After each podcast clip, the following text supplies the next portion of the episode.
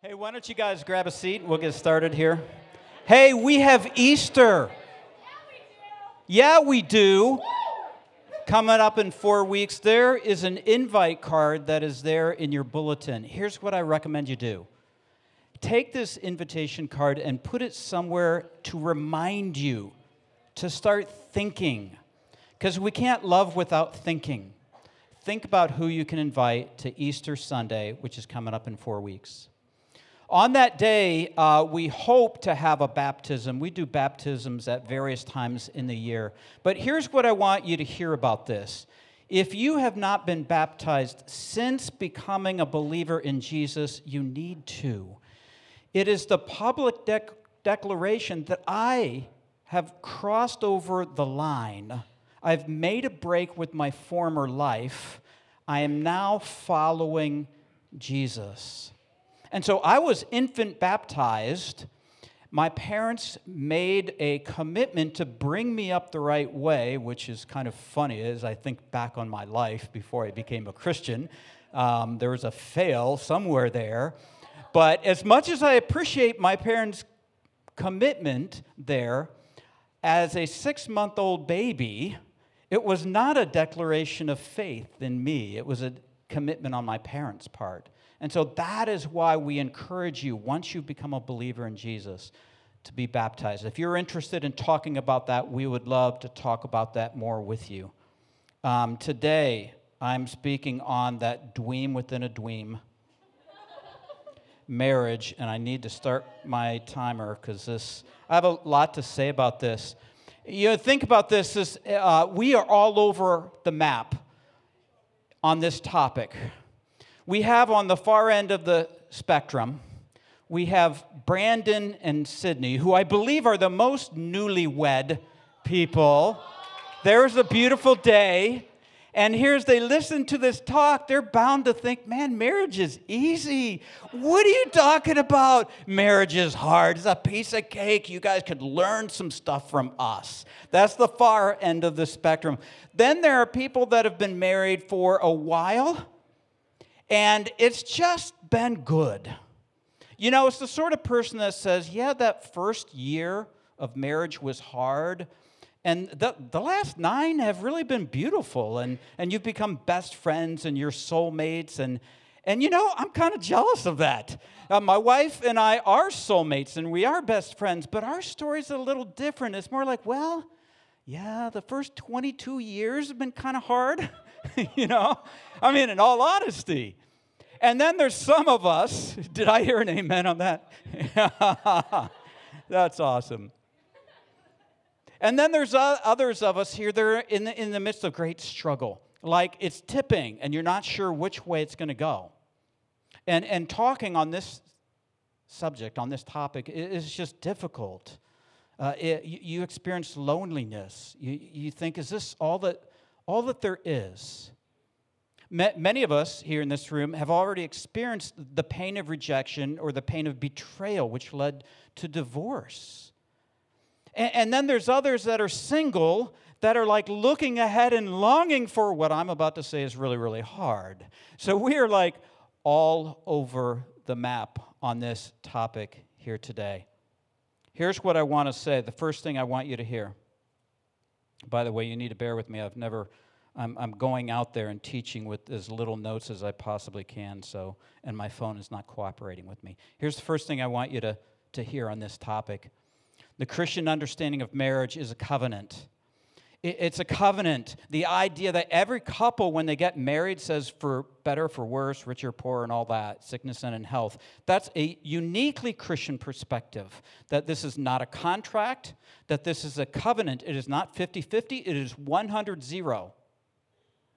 If, if my wife fails to honor that covenant, I honor that covenant, and vice versa. That's what makes it work. It is a uniquely Christian perspective, and that is covenant. There are two primary understandings of this covenant. The first is called egalitarian. I spoke about this last week.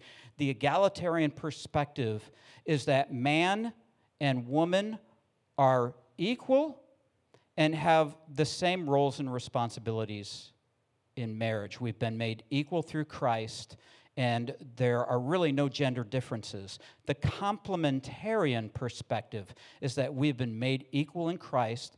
Man and female are equal, but that there are different gender callings, that there's a different calling on the man than there is from the woman, and vice versa. I hold the complementarian view, and I'm going to teach out of that view. But if you're an egalitarian, good for you. As long as you love and honor your spouse and you're obedient to what Scripture teaches, that's a beautiful thing. What if you're married? What if you're a complementarian and you're married to someone who's more egalitarian? Well, it's working for us. it is because we're committed to one another. So I want you to hear that here. This is not a core issue. We don't divide over this. This is a middle issue where it's important to talk through. And that is what we're going to talk about here today. Second thing I want you to hear is that we desire deep companionship, but we stink at it. And I mean, we as an Americans, the divorce rate is so high, it is obvious that we really, when we we sing about it, we write poems about it, there's great movies about it, but we don't know what it is when it comes to covenantal love, which is what I want to speak on. So here's what I want to say to you guys. Here's as we listen to this talk, and especially if you're married, there, there's a specific way you need to listen to this talk because you're going to be tempted to think, boy, I'm really glad my spouse is here to hear this. I'm really glad that he or she is, is listening. And we're going to be tempted, as I see right here, to elbow one another. I'd encourage you not to do that. I encourage you not to just stop and stare, okay? If you want to do anything, a gentle cough would be appropriate. Just grab their attention. so if I hear that throughout the sermon, that'll be totally, totally fine. Now, I say that in all jest because I do want you to understand God wants to speak to you today whether you're divorced, married, or you're single, I believe that this topic, to begin to understand what God has called us to, is really crucial and huge. And I encourage you to listen and ask God to speak to you. So, can I pray for you and pray for me? My goal is to get a smile out of my wife at the end of this teaching, and we'll just see how that goes. So, let's pray. Great God, thank you for creating us the way you've created us. Thank you for revealing yourself through this topic of marriage. We don't want to look to culture to coach us. We don't want to look to our feelings to coach us. We want to look to your word, and we ask you to do so, to speak to us here today on this topic, and we pray that. We pray that in Jesus' name. Okay, I want to take a few minutes and share a foundation on this topic in Genesis, and then we're going to look at Ephesians. We have a massive amount of stuff to talk about here today. I have some hard things to say to men. I have some maybe not so hard things to say to women, which we probably won't even get to because we're going to spend a lot of time looking at men. So uh, that's my goal here today. So Genesis, Genesis 127. God created man in his own image. In the image of God, he created them. I love what G.K. Chesterton said about us. We are walking, talking statues of God. Male, Hebrew, Zakar, and female, Nekeva, he created them. So God created this beautiful thing called gender. And what that really means, the bottom line, is that we should be able to look at the opposite gender of what we are or even at one another and just say, I see godlike attributes in you.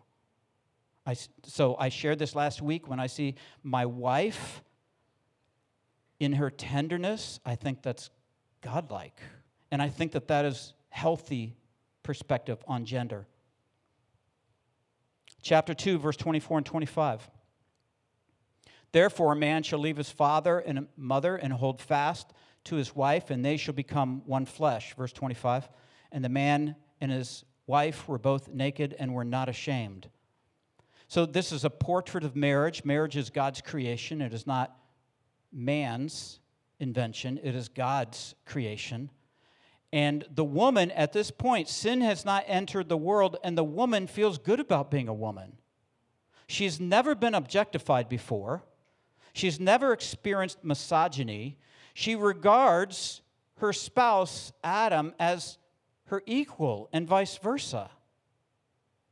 This is the context of what we see in Genesis.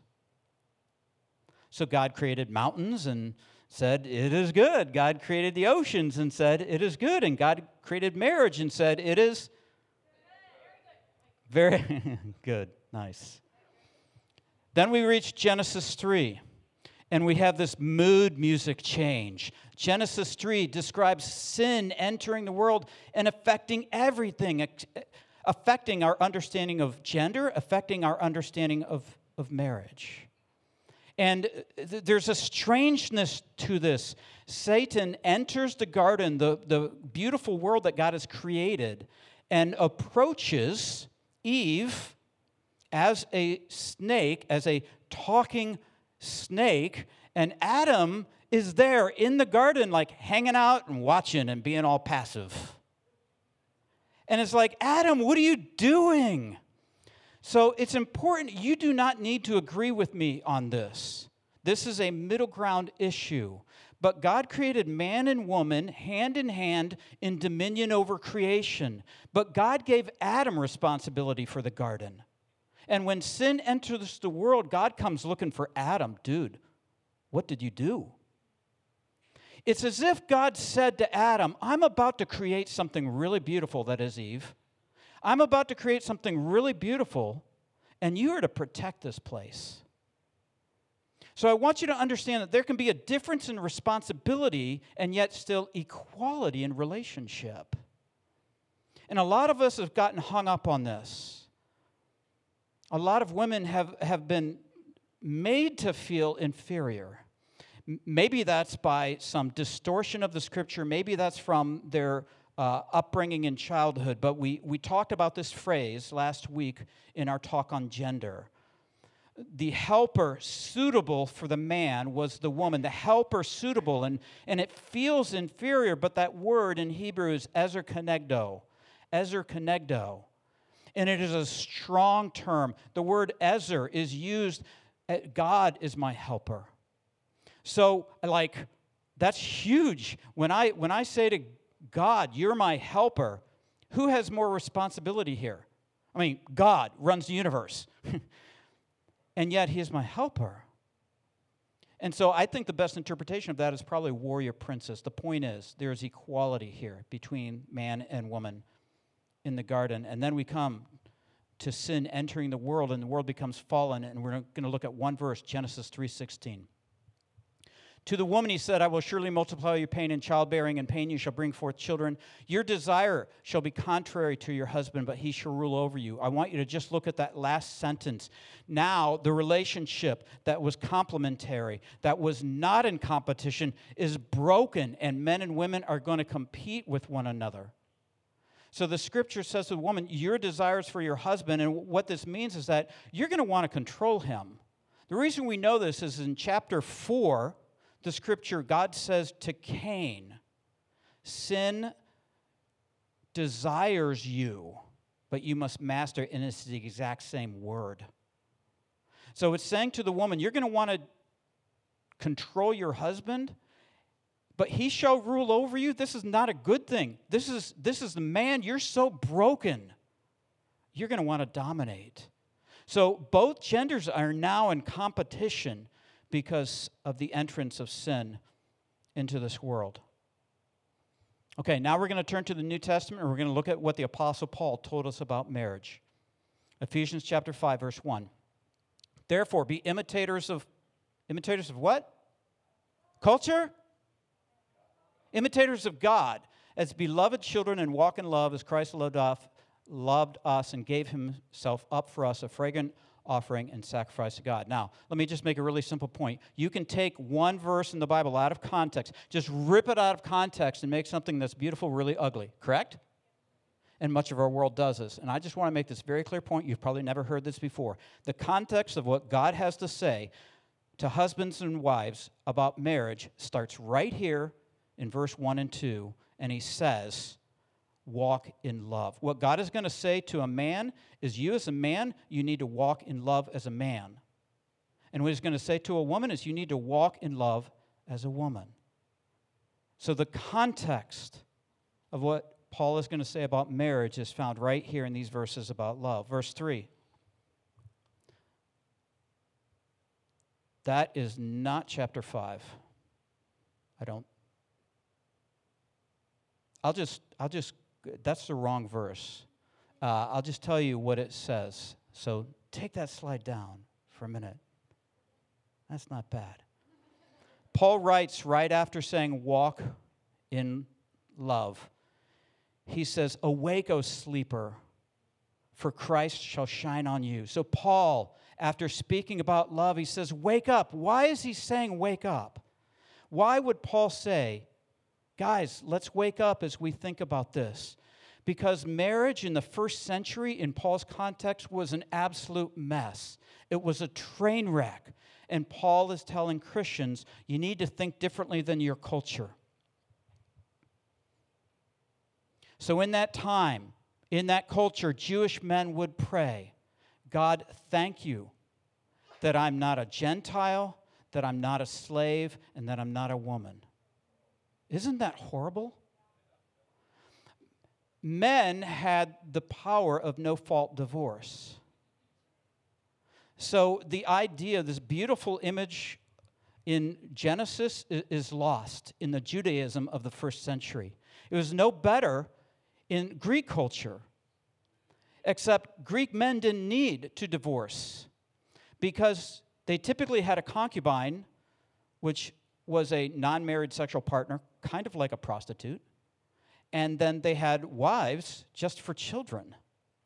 So Demosthenes, a Greek man, wrote this We have courtesans for the sake of pleasure, we have concubines for the sake of daily cohabitation, and we have wives for the purpose of having children legitimately and being faithful guardians of our household affair. So, can you see how horrible this is toward women is you're either the object of sex alone on the one hand or you're only for children this idea of being this equal partner in life was gone in greek culture and romans it was no better except the, in, in Roman culture, women were more competitive toward the men. They wanted to be like the men.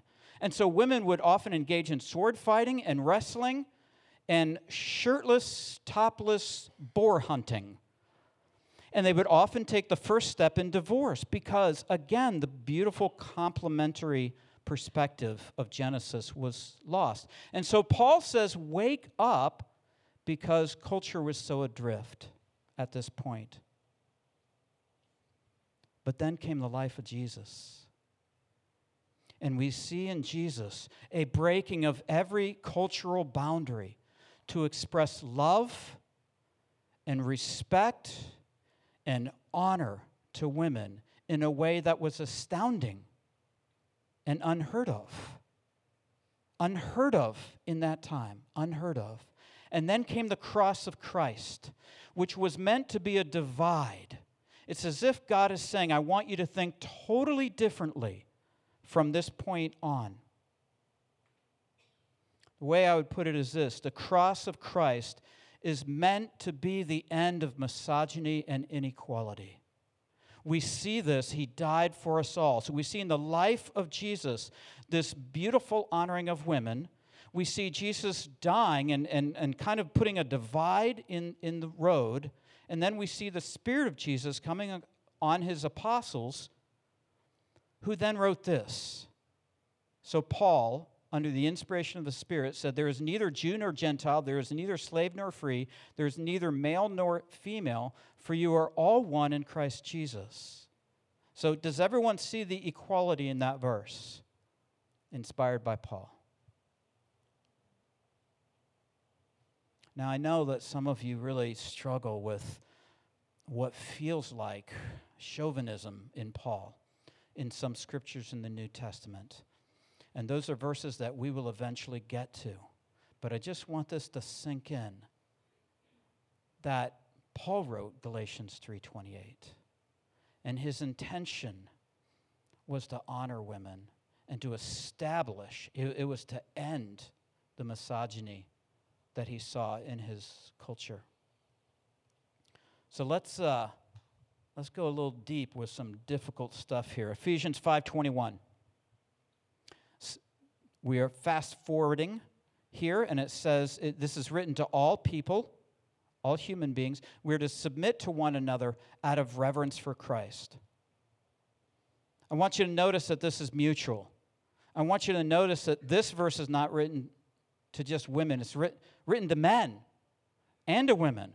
So it's men to men, men to women, women to men, wait, all over the place. In fact, I think what it's saying here is in the center of a harmonious relationship is submission. So let me define this for you. Submission is just what it says submission. I'm putting my mission, my goals, my desires under yours. You want to eat at Anthony's for pizza? Uh, okay, that's fine. It's a mutual submission that we see here. Now here's what I want to do. I want to we're going to look at what Paul has to say to men and I hope to get to what Paul says to women as well, but you're going to have to follow me. I'm going to be in 5th gear. Is everyone okay with that? Okay, 5th gear. Ephesians 5:25. Husbands, love your wives as Christ loved the church. How? As Christ loved the church, and gave himself up for her that he might sanctify her, having cleansed her by the washing of water with the word. Verse 27. So that he might present the church to himself in all in splendor, without spot or wrinkle or any such thing, that she might be holy and without blemish. Verse 28. In the same way, husbands should love their wives as their own bodies. He who loves his wife loves himself. Verse 29. For no one ever hated his own flesh, but nourishes it and cherishes it, nourishes it and cherishes it, just as Christ does the church. Verse 30 Because we are members of his body, therefore a man shall leave his father and mother and hold fast to his wife, and the two shall become one flesh. One flesh, oneness. The goal of marriage is oneness, intimacy, cleaving to one another. Cleaving to one another is like it's a glue we're cemented together. And I want you to notice something, and maybe you've never noticed this, but in this section about marriage, there's 12 verses, and nine of them are to the men. Nine verses out of 12. It's like Paul says, I need to speak to you men, and he just talks, talks, talks, and then he says like one thing to the women, and then he go- goes back to the men. So why is that? Why do you guys think that is? Thick head. Thick head. Amen. Nothing more to be said. Like it's it's like it's as if Paul says, I really don't need to say a whole lot. And you know, last week we talked about gender. I know gender is such a controversial issue, but I think gender is a beautiful thing. I think it's a beautiful thing that women have more oxytocin, which is the binding chemical, it's the relationship chemical. And so here, I think one of the reasons that Paul is speaking so much to men, because like the women are so relational, they don't need to hear it. But the men do. It's so funny. It's so funny to me. My wife and I went on a double date. I wish you guys were there just to see the difference in the way my more relational wife related on this double date in comparison with me and my buddy.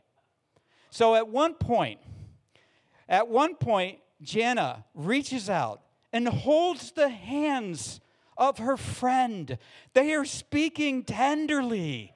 There is love and trust and vulnerability communicated. I'm looking at this and thinking, this is awesome. It's so beautiful. And me and my man were like, what's up? Let me tell you, we weren't holding hands. There was much less words. It was less expressive. Why? Because women are relationally wired. It's beautiful. It's a great thing. And I think that's one of the reasons why. The second thing is, I think that, like we talked about last week, one of the gender differences is in our white matter and gray matter. And men have more gray matter. And what that means is we're tunnel visioned.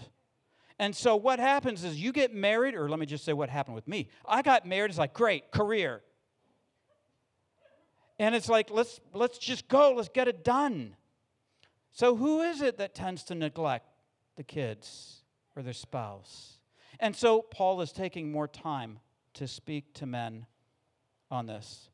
Verse 25 Husbands, love your wives as Christ loved the church, and he gave himself up for her. How did he do that? How did he love? He did that by being in heaven as God and saying, I'm going to humiliate myself through servanthood I'm going to come down in human form and then go all the way to the cross. That is how Jesus loved us, and that is what men are called to do in the scripture. And I just want to reiterate what I said last week that Jesus said to his apostles when it comes to leadership, he said, Not so with you. In the world, Leadership is about power and prestige and privilege. Not so with you. Leadership is about service and sacrifice and responsibility.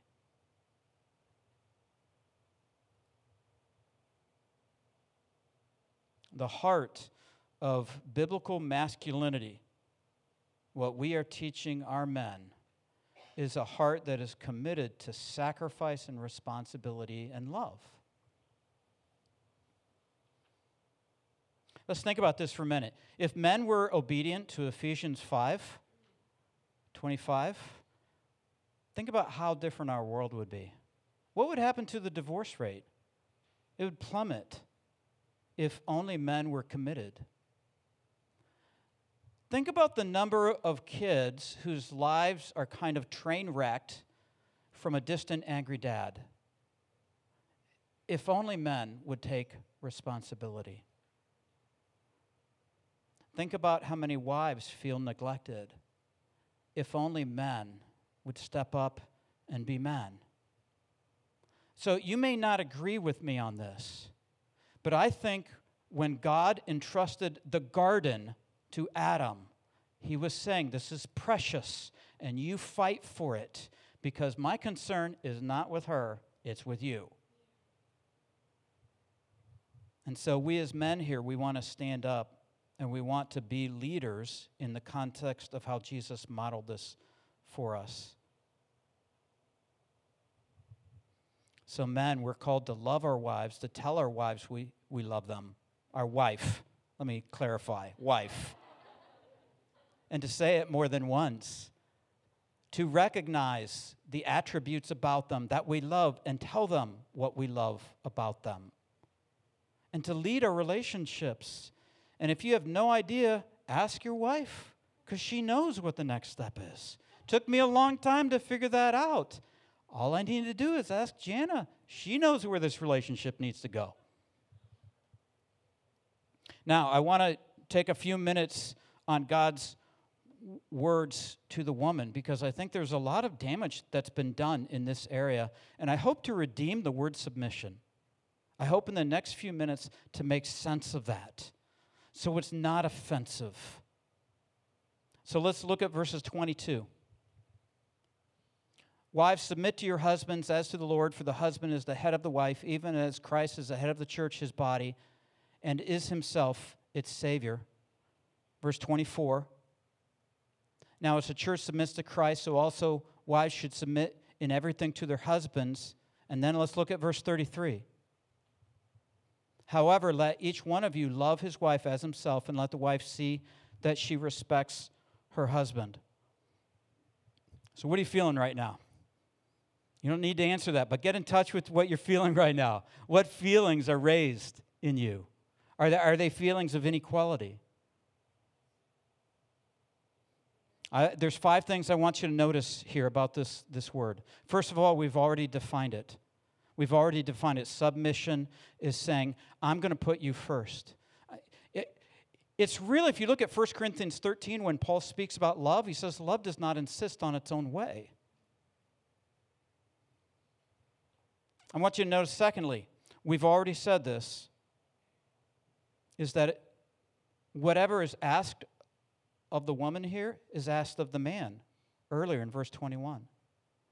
Like, who submits more in our marriage, me or Jana? I'm not sure.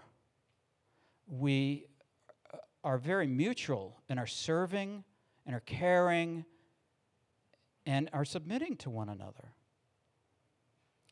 So I, am being very serious when I say I'm complementarian and she is more egalitarian, but we are committed to loving and living out what Scripture says here. We try to care for one another's needs.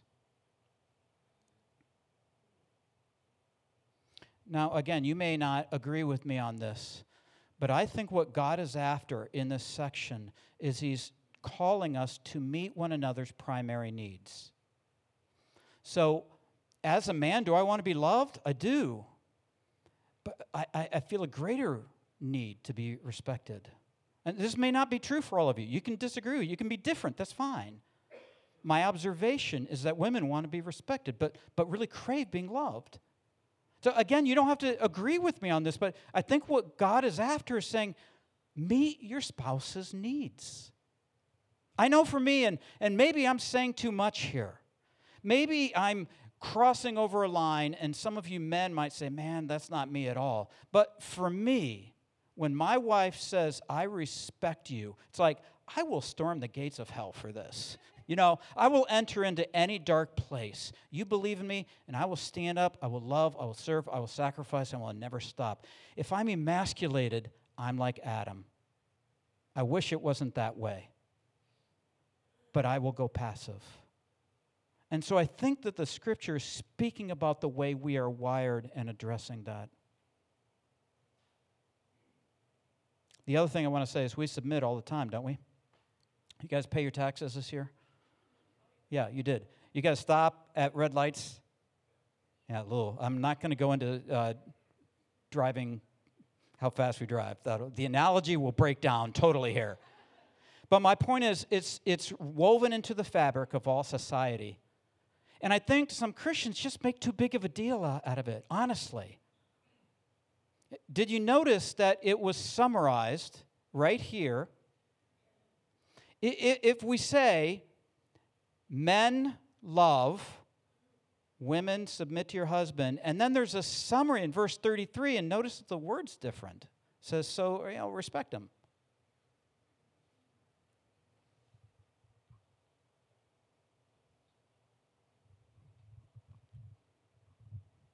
I think maybe a better definition, and this is on your notes in the app in case you haven't uh, looked at that.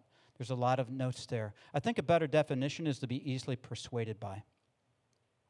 It does not mean to be silent. That is a grotesque perversion. It does not mean, in my perspective, it does not mean that the man has the final word. What kind of a relationship would that be like? Like, hey, let's talk about this, how to raise the children. You share some thoughts, and you, well, here's what we're going to do. Is that loving your wife as Christ loved the church? I don't think so. So it's a nuanced word where the man and the woman are both called to put one another's needs above their own. Do we, do we see that? That is the heart of what Paul is after here. So, again, back to these views the egalitarian view treats gender, the verses in the New Testament that refer to gender, as being non issues. I believe the complementarian view, and the reason I love the complementarian view as one passive man that will uh, duck from responsibility, is it calls a fighting spirit out of me. So, church, I, I, just want you to hear this. We need to not run from hard scripture. We need to dig into hard scripture and see what is this really after.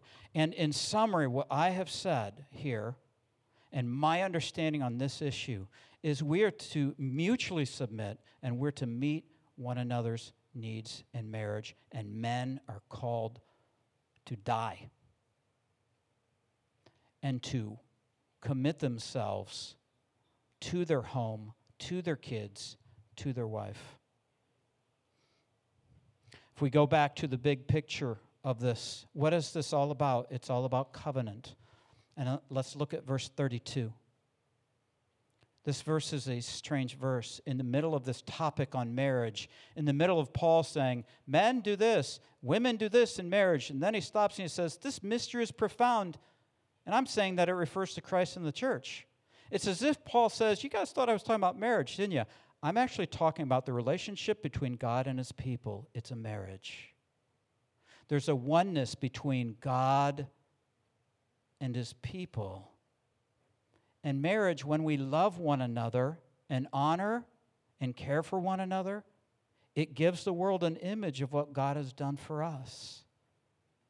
Because in order to purchase a relationship with us, Jesus left heaven and said, I'm not letting leadership be a thing of privilege or prestige. I'm going to come down and die. And in the garden, he submitted. He said, Not my will, but yours be done for the salvation of the world. These are beautiful things that are tough for us to wrestle through, but there is beauty if only we would look hard and long. So, once y'all stand up, let's pray, and we're going to move into worship. I hope this has been helpful.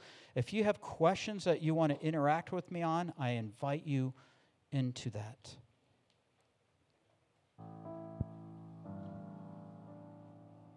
Thank you, Lord, for the grace that you pour out on us. Thank you that each of us is loved by you. Loved by you. On our good days and our bad days. On the days where we don't agree with you and we fight you. On the days that we wander from you. Your love for us is relentless and unchanging and powerful and freeing. We thank you, God, that you have revealed yourself to us through the cross of Christ. And we come now. We come now to worship you and celebrate all you've done. And it's in his name. Amen.